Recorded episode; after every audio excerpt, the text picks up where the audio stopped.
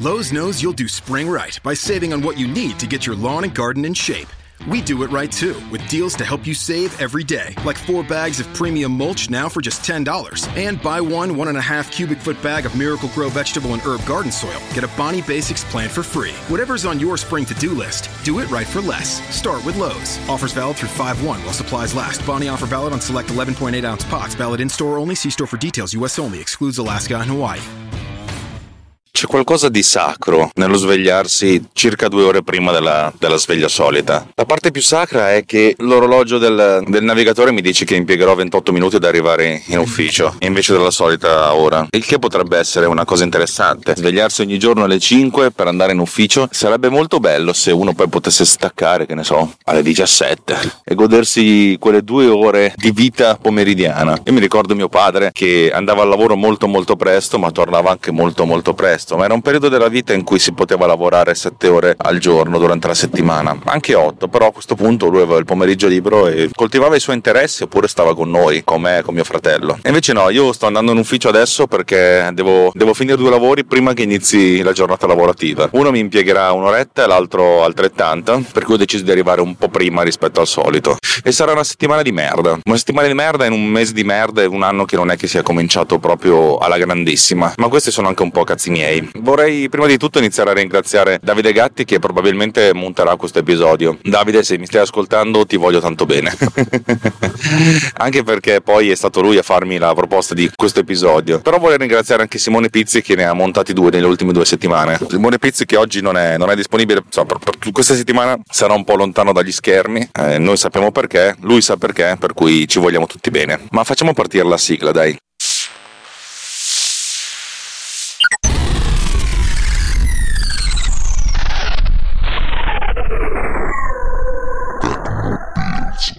Questo inizio un po' dismesso, bah, sì, chissà perché. No, forse lo so anch'io perché. È un Masa, è un momento Masa.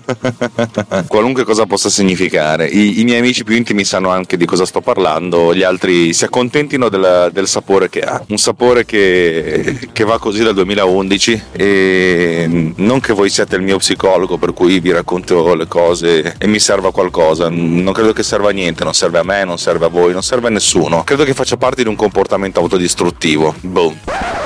Ma allora parliamo di cose interessanti, di cose meno, meno spiacevoli. Eh, qualche tempo fa Davide mi ha, mi ha, mandato un messaggio dicendo perché non parli del bullet time o bullet time nel tuo techno podcast? E mi sono detto, va, insomma, non è che ci sia molto da dire, però ero anche molto curioso di, di, di, sentire la mia opinione sulla cosa. E la mia opinione sulla cosa è che il bullet time è stata una grande cosa e credo di averne compreso la, la bellezza più avanti. Bullet time è nato con Matrix, vi ricordate sicuramente quella sequenza meravigliosa quando quando Neo viene sparato e la camera gli ruota attorno con una velocità assurda, quasi come se fosse un fermo immagine in movimento. Sicuramente vi ricordate di cosa sto parlando, per cui non, ho voglia di raccontarvi perché e per come.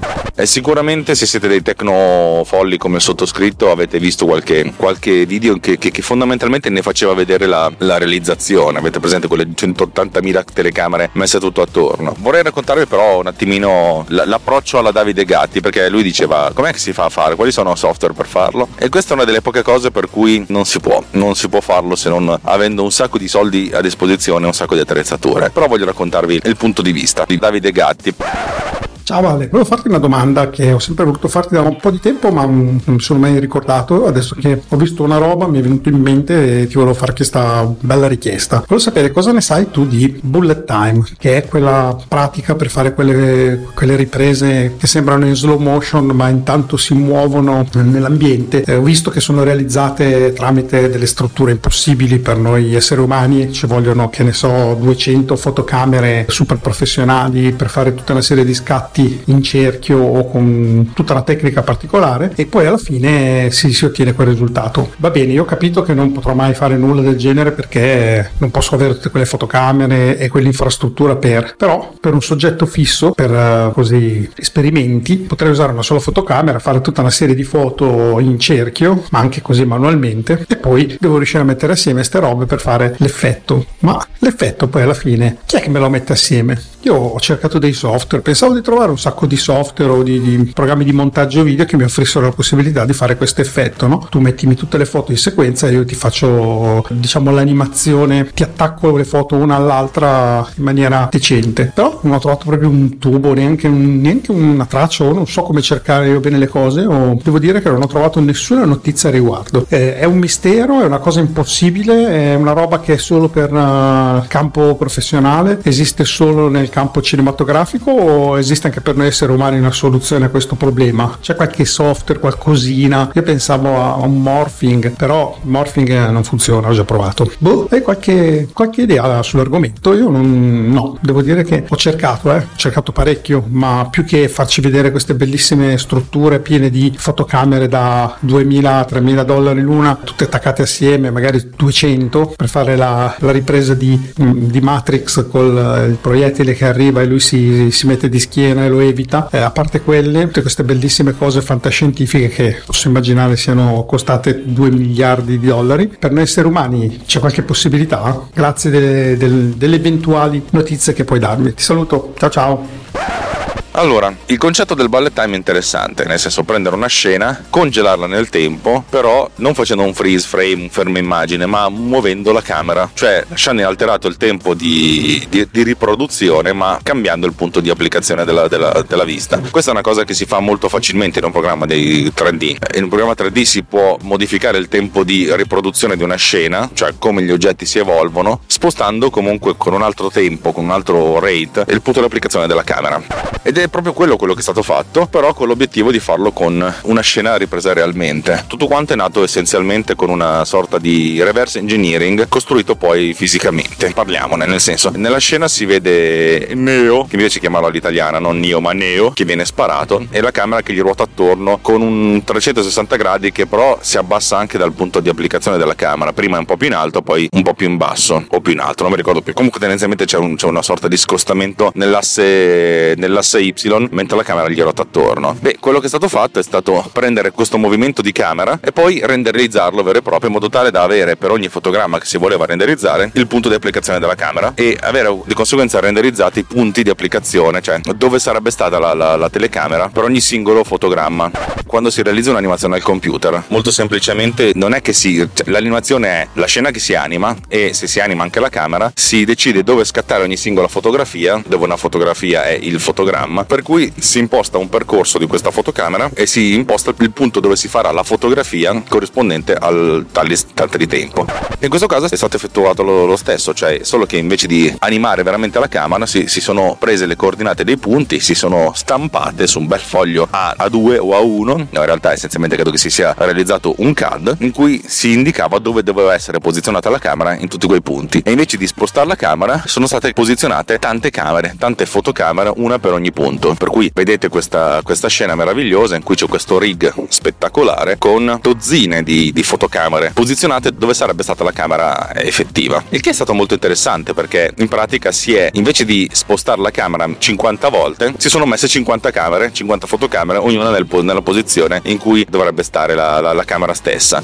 Questo ha una valenza molto interessante. La prima valenza è che se si scattano tutte le fotografie contemporaneamente, eh, si vede lo stesso oggetto ripreso da 50 da punti di vista diversi, però nello stesso istante di tempo. Questa cosa viene utilizzata spesso nei momenti sportivi, anzi ormai questo, questo linguaggio qui non si usa quasi più, però l'idea è che magari si, si fa fare a un calciatore una rovesciata e nel momento in cui calcia il pallone col corpo eh, rovesciato, tutte le fotocamere scattano per cui si può visualizzare il momento del calcio, però ripreso da tutti i punti di vista. È un po' come se noi avessimo, so, 50, 100 fotografie di questo momento, di questo particolare preciso istante di tempo. E uno con queste 50 fotografie può mettersi lì con un programma di del computer fare avanti e indietro e vedere la stessa identica cosa da diversi punti di vista, un po' come quando cercano di vendervi in automobile e vi fanno vedere la stessa automobile ripresa da, tutti gli angoli, avete presente? Però un conto è vederlo su, uno, su un oggetto inanimato, cioè uno si può spostare, un conto è vederlo su un oggetto che noi sappiamo benissimo essere vivo nel tempo, per cui questo momento congelato viene, viene visto, viene percepito da noi come una cosa particolarmente emozionante, cioè il fatto di, di congelare una scena e vederla da tutti i punti di vista è una cosa molto, molto emozionante per certi versi. Però Al cinema cioè, non c'è l'interattività, non è che puoi andare avanti e indietro. Quello che hanno fatto è semplicemente quello di mettere in sequenza queste fotografie, ok? Cioè prendere queste fotografie e mostrarcele tutte quante. Aspetta che facciamo passare uno prima che mi ammazzi. Stamattina potrebbe essere una gran soluzione, ma poi mia moglie si incazzerebbe con me. Dato che il cinema è essenzialmente tutto quello che è video, è essenzialmente discreto perché è una successione di fotogrammi a una cadenza ben precisa, nel cinema sono 24, in televisione sono 25 o 30 a seconda del, del formato, oppure 50 e 60 a seconda del formato. Insomma, diciamo che se noi scattiamo 72 fotografie, essenzialmente sono 24x3, le mostrassimo di seguito all'altra, è come se le mostrassimo in 3 secondi lo stesso identico istante, però visualizzato da diversi punti di vista. E questo è un freeze frame in movimento. Quali sono le, le cose che non funzionano? Perché uno detta così e detto, beh, cavolo, è fighissimo, funziona, uno prende queste 72 fotografie, adesso diamo questo numero, 72 fotografie, così da, insomma, uscia, usciamo queste 72 fotografie e, e, le possiamo animare. In realtà non è, non è, proprio, non è proprio, così, ma infatti adesso il, il, il forte viene nella, nella fase di post produzione, perché per quanto voi potete essere precisi nel posizionare le camere, la posizione, l'orientamento non sarà mai proprio preciso come se noi spostassimo una camera. Se noi spostiamo una camera siamo abbastanza sicuri che il movimento, anzi siamo molto sicuri che il movimento sarà perfetto perché effettivamente lo effettuiamo. Se noi ricostruiamo questo movimento partendo da un diagramma 3D e poi costruiamo una, una, una, una gabbia, una struttura in cui posizionare queste camere, eh, basta mezzo giro di vite in più o in meno per ogni, per ogni singolo attaccatura di camera e cavoli abbiamo delle, de, de, degli scostamenti non indifferenti. Perché quello che si è fatto a posteriore è la stabilizzazione di queste immagini in maniera più o meno automatica in modo tale da dare una fluidità al movimento. Perché mettiamo caso che abbiamo messo tutte le 72 camere a posto tranne una e mezzo che si scosta di un nientesimo, un capello, però questo capello quando si riprende una scena grande poi viene, insomma, viene percepito come uno, uno scatto. Per cui la nostra percezione sarebbe quella non di vedere un filmato ma di vedere tante fotografie. E infatti a valle di questo film di Matrix un sacco di gente ha provato a ricostruirlo in maniera più o meno artigianale e si vedeva quando una cosa era fatta bene perché in alcuni casi era fluida, in alcuni casi era molto grezza. Beh, il fatto di stabilizzare la, la ripresa in post produzione consente di avere una, una, certa fluidità.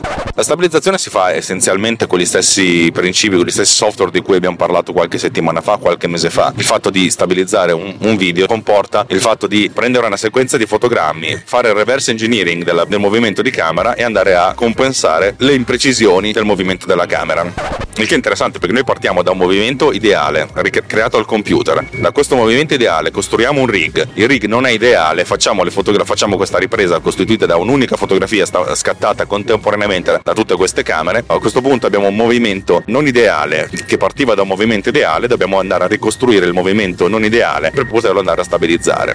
Ma questa cosa non è abbastanza e fino a qui possiamo essere, diciamo, le cose possono essere fattibili. La cosa non è abbastanza perché se, se vi ricordate il, la, il movimento della camera realizzato da, nel film, eh, il movimento parte anche con un movimento di camera che inizia piano, poi velocizza, poi rallenta. Per cui non soltanto è stata fatta una stabilizzazione, ma è stato fatto anche un retime variabile con l'interpolazione delle, dei fotogrammi, di conseguenza l'interpolazione delle posizioni, in modo tale da fluidificare ancora di più. Questa è una di quelle cose che mm, teoricamente si può fare anche con strumenti a disposizione di tutti, con After Effects per farvi capire, ma non è una cosa che si fa in maniera piuttosto automatica, bisogna essenzialmente lavorarci anche a mano andando a disegnare, andando a indicare al, al, software come effettuare questo retime. Anche di questo abbiamo parlato. Tra l'altro, proprio pensando a Gat, ne avevo parlato del retime eh, che va a ricostruire per interpolazione i fotogrammi, proprio andando a lavorare per lui circa un anno fa.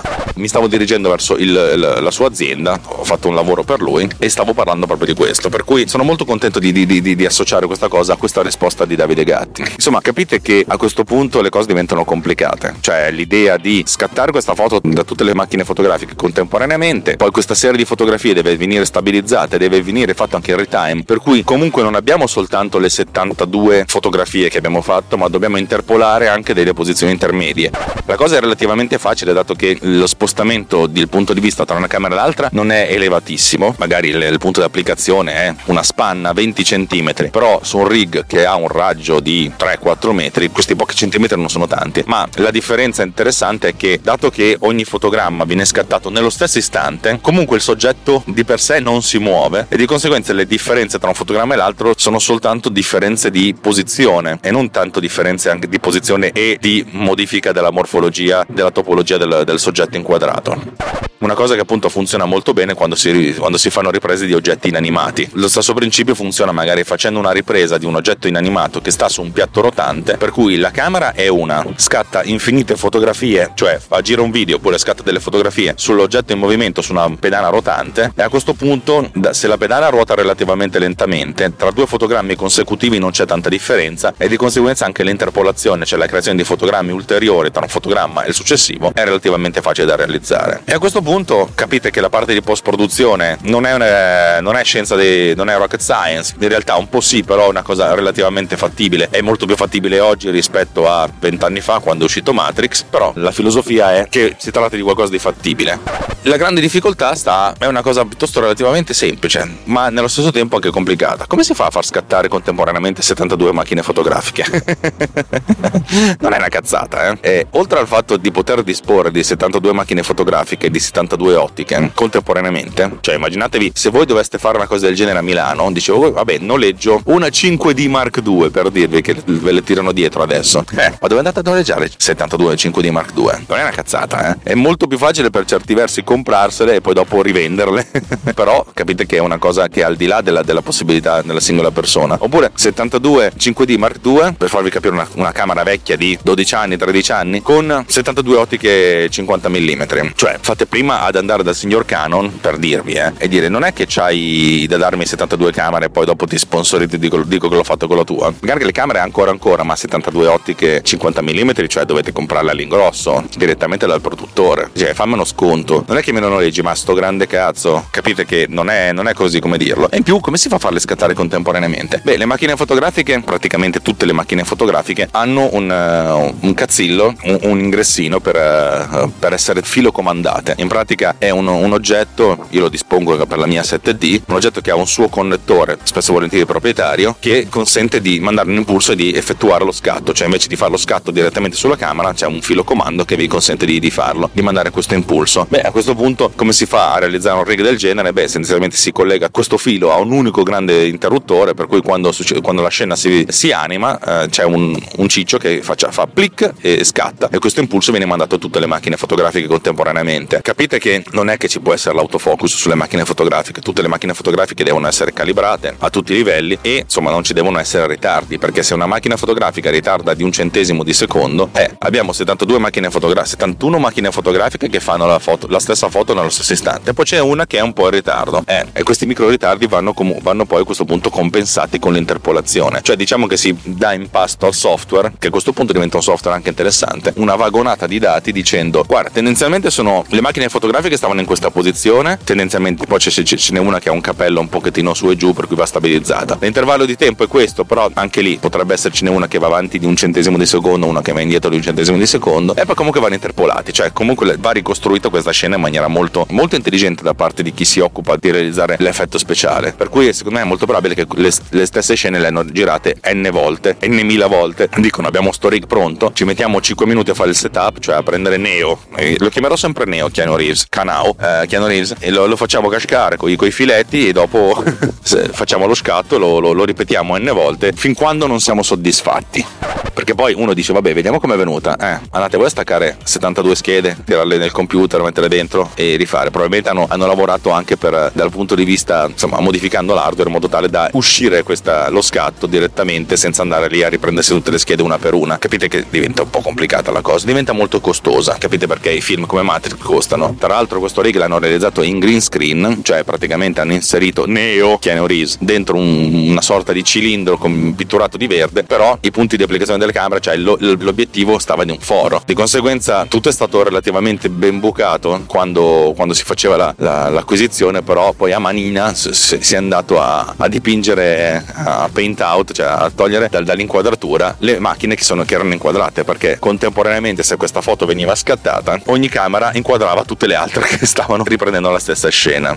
E in più dobbiamo anche essere consci del fatto che questa cosa non era realizzata con uno scatto singolo, cioè un, un, uno scatto click per tutte le macchine fotografiche, giammai, perché il bullet time non era proprio un freeze frame, ma mostrava una sorta di evoluzione, per cui le camere non venivano fatte scattare contemporaneamente, ma con una sequenza, ognuna, che ne so, intervallata da un centesimo di secondo, un due centesimo di secondo. Per cui capite che non c'era un unico filo che collegava telecamera, ma una centralina, una cosa che appunto Davide Gatti potrebbe realizzare, collegando ogni singola camera con un controllore, capite che 72 camere, dico 72 72 ma potevano anche essere 100 eh, non lo so. 72 camere 72 fili uno per ogni camera e un, un oggetto software che faceva partire questo scatto in sequenza. In modo tale da non avere un unico scatto ma fare, fare in un 72 centesimi di secondo cioè almeno in un secondo scattare tutte le foto. Questo non è proprio bullet time bullet time cioè nel senso bullet time è un, è un modo carino che hanno inventato trovato loro per vendere questa sequenza che anche valso loro l'Oscar per gli effetti speciali. Secondo me non meritato ma dal punto di vista del linguaggio effettivamente hanno inventato una cosa.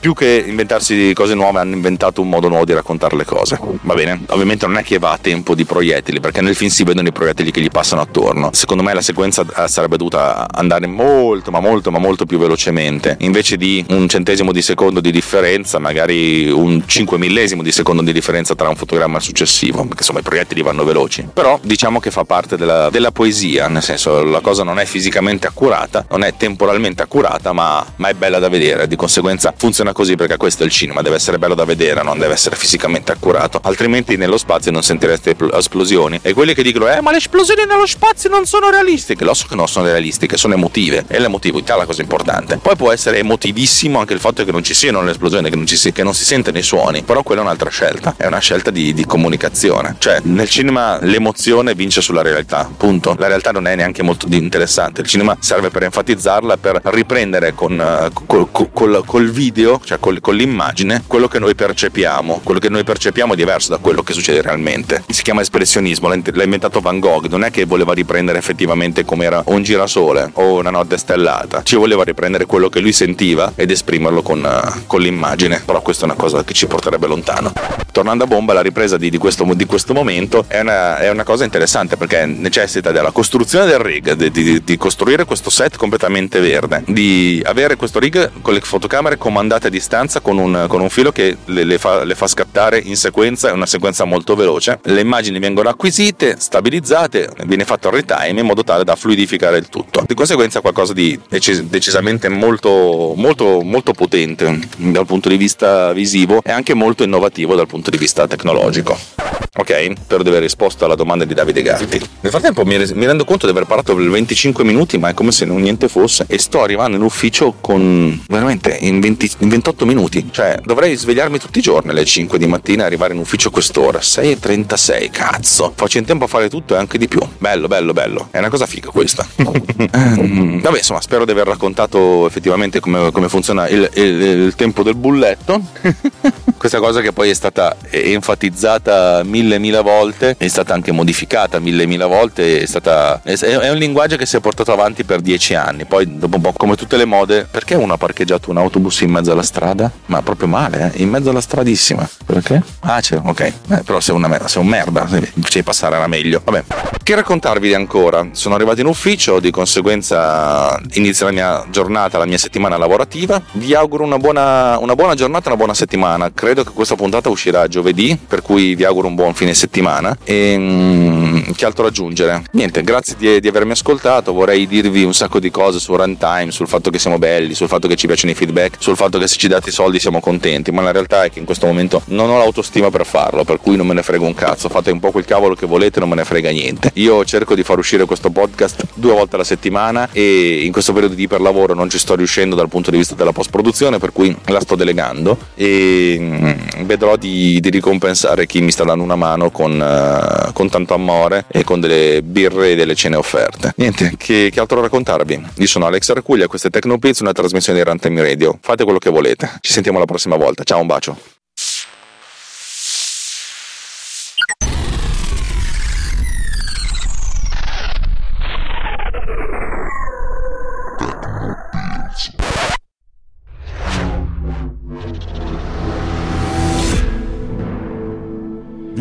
Podcast is edited with producer. Discover more at ultimedia slash producer. ulti.media slash producer. P-O-D-U-S-C-E-R.